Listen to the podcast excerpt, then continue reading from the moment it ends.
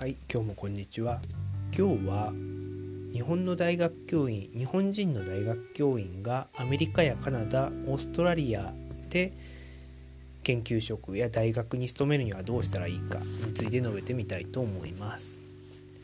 えっと一応大学教員で研究しているので研究できるんであれば別に日本にこだわることもなくより良い環境であったりとか自身の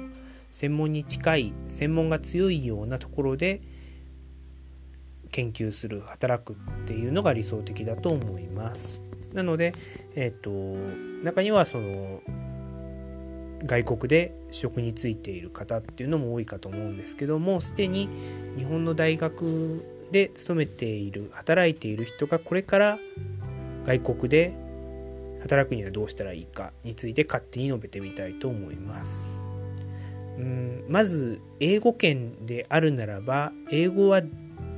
できなんていうかできなければならないというか できるに越したことはない状態ではなくてかなりできないとダメではないかと思います。えっ、ー、と日本語で90分しゃべるのは日本語が母語である場合楽なんですけど、えっ、ー、と英語でそれを90分話すっていうのはめちゃくちゃ大変だと思うんですよね。そういう意味で、えー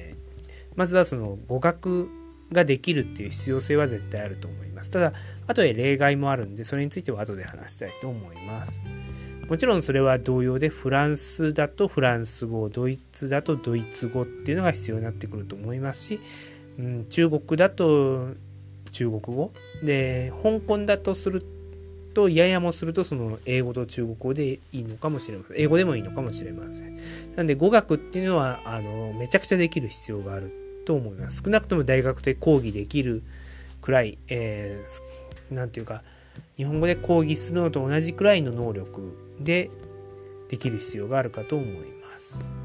次に実績なんですけど、おそらくなんですが、ノーベル賞を取った、もしくはノーベル賞にほぼ近いような専門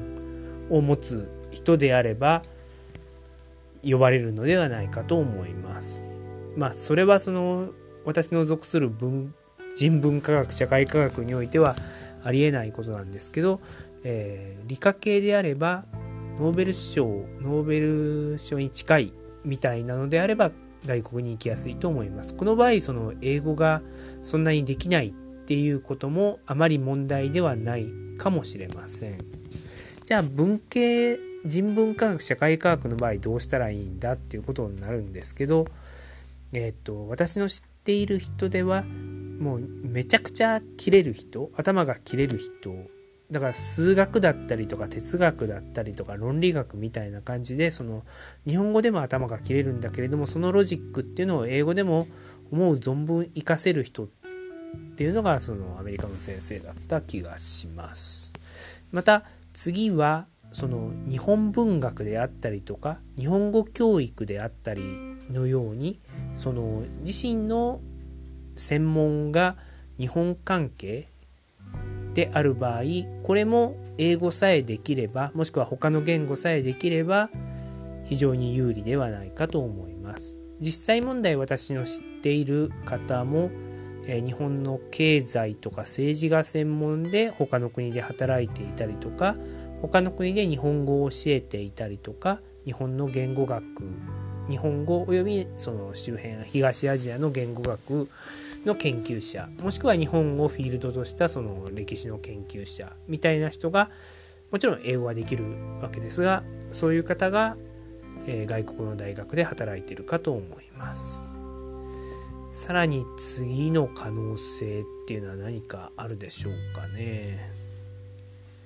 うんなかなか思いつかないんですけどやはりその頭が切れるその母語英語が母語である人よりも頭が切れるような、えー、専門性を持つ。もしくはノーベル賞もしくはノーベル賞に近いような、えー、名声を持っている。さらにはその日本とか日本語っていうフィールドっていうのを最大限に生かせかつ語学ができるっていう必要性が出てくるんではないかと思います。うん。なのでなかなか厳しいっちゃ厳しいですよね。またそのアメリカなりカナダなりそのドイツなり行くのはいいんですけど研究費をそのアプライする日本でいう科研費みたいなものをアプライする場合日本の研究費も科研費も英語で書くことはできるんですけど少なくともアメリカとかカナダとか英語圏に関してはその研究費を、えー、応募する際は英語で書く必要があるんではないかと思います。またヨーロッパのフランスやドイツなどの場合おそらくなんですけど英語でも OK なんではないかと思います。なのでそういう研究費を取ってくるっていうその実力もしくはその企業にスポンサーになってもらったりしてそのあの常に研究費がある状況にしておくみたいなことができるとまた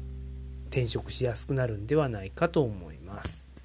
っていうふうに見ていきますと私と私の専門に関しては、えー、語学ができてかつその日本関係でないと無理っていうことになりますよね。うーんここはどうしようもないですかね。もしくはかなりマイナーな分野で思いっきり実績を持っているっていうのであればいけるんですかね。例えばその漫画学であったりとか恐竜古代生物みたいなので世界的に研究者が少なくてその中でぶっちぎりの実力持ってるっていうんであればいけるのかなと思ったりもします。なんか夢がない話になってきましたよね。理系の人の場合もうちょっと可能性っていうのは広まるのかもしれません。あのもちろん第一次的に研究ができるっていう状況条件は必要かと思いますけど、えー、なんか大学院とかポスドクでは英語圏とか行ってそこで実績を上げていってそのままアメリカとかカナダに残るっていうことはできるのかもしれません。まあその大学の教員っていうのにこだわらなければその IT エンジニアとか Web エンジニアでその外国企業に雇われてもらって移住するっていう方策も今できるんですかね、えー、そういうのもあるのかもしれませんいずれにせよその自身の職業で認めてもらってその他の大学や研究機関で働くっていうのはなかなか大変なことなんじゃないかと思った次第であります。そういうことを述べてみました。今日もありがとうございました。これで終わりたいと思います。さよなら。